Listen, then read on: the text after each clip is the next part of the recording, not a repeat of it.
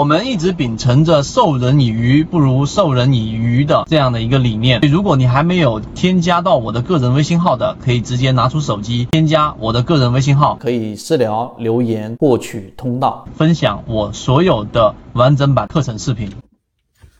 最近圈子里面的船员都反馈，我们圈子的整个思想非常非常的强大，所以让所有的交易者在交易过程当中对自我的掌控能力。在交易过程当中的成功率等等都得到了一定程度的提升。那今天我们就用三分钟来给大家去挖掘一下，在交易过程当中，为什么我们认为实际上你的整个思想、你的整个哲学系统以及你整个自我操控的能力，比所有的技术分析或者说你所能接触到的大部分的所谓的这这个战法之类的东西要更强大。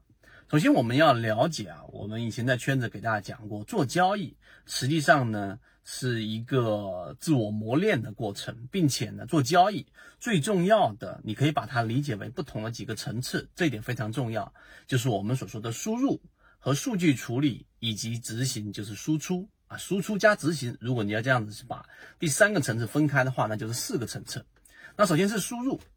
我们要做大量的数据的输入到我们的脑中来，方便我们后面做决策。那这个输入的过程当中，你不同的这一个认知水平所输入到的信息是不一样的。你回想一下，你想一想，一个小学生去对于这一个一句很深的古诗词的理解，和一个中年人或者一个老年人对于一句很深的古诗词的理解的境界会一样吗？答案是不一样的。又或者，你把一个我们所说的中学生对于整个市场的宏观数据的处理，和一个职业的交易者，或者说是一个成熟的交易者对于数据的获取和整个市场环境和周遭环境的理解，会一样吗？答案也不一样。这就是知识结构不一样所导致的，你信息输入的结果是不一样的。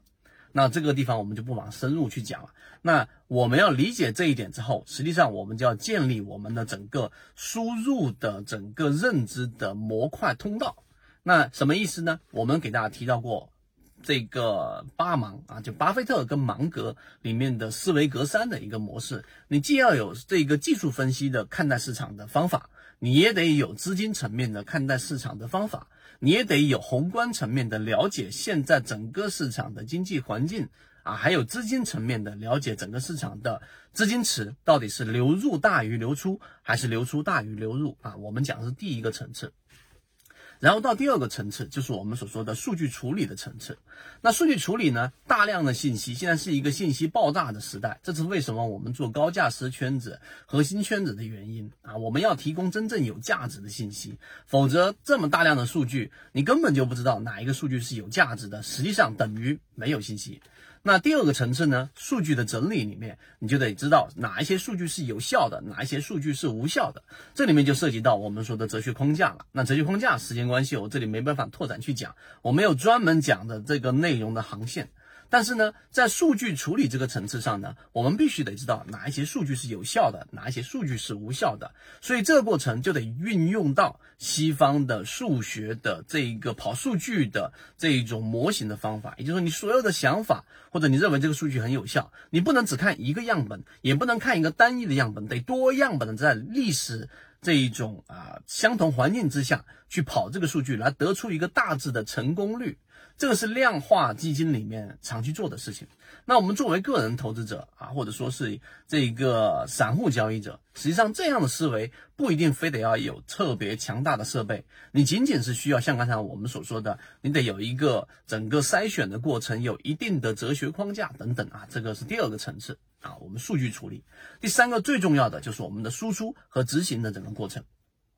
很多人思想啊，这个脑子很清楚，但是一到交易就。行不通了，所以在我们中国以往追溯的下来的所有的这一些呃大师级别的人物，这一个给我们提供的方案当中，我们认为啊，其中有一个非常有效的，就是王阳明所给我们的一个方向。什么方向呢？就是知行合一，心即理。它不是形而上的，它是告诉给我们一个很好的通道。你不要思考那么多，也不要单纯的思考，你是边做边行边思考，然后不断的调整和修正的。现在西方已经有越来越多的研究来支持了我们说王阳明所说的这样的一个知行合一、心即理的这样的一个过程。所以，我们第三个层次要给大家去讲的，你整个输出的，你要去改变你交易当中的执行啊。很多交易者追涨杀跌，追涨杀跌，追涨杀跌，明明知道这样是错的，但是就是改不了啊，就是知道低吸很好，但是就是喜欢买追涨的。这些问题的根源不是说你永远都改变不了，而是你根本就没有从刚才我们说的一二三输入跟数据处理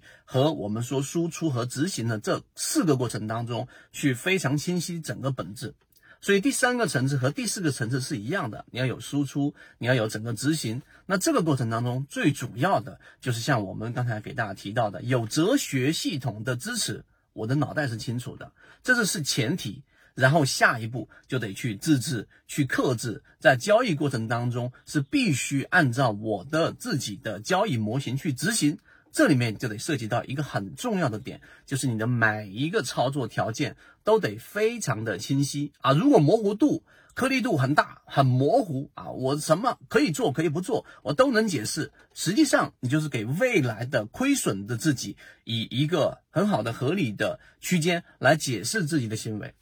所以我看过一个私募的大佬啊，然后呢，我也看到他去走访很多的，他其实是一个券商。券商的一个很大的这一个呃 boss，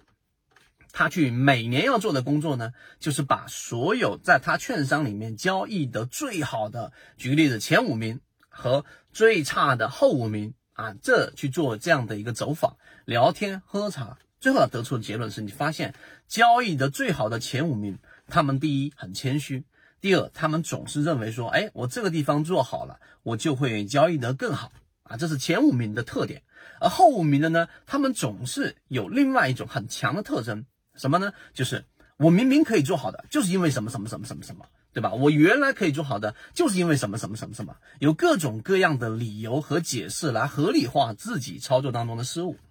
所以这是差异。所以今天的这个内容呢，大家认真听完之后，就会去找到自己在交易进化过程当中，在圈子当中所适应的，或者是你能找到一些启发的点，可能就是自己交易上的改变。这就是思想的力量，因为你的思想和你的哲学，一旦把原有脑中的那一个错误的这一个小人给扼杀掉了，那所替换上来的，可能是一个更理性啊，或者说。更有这一种操控能力的这一种强大的自己，然后他就会直接影响到你的行为。好，今天讲那么多，希望对你来说有所帮助，和你一起终身进化。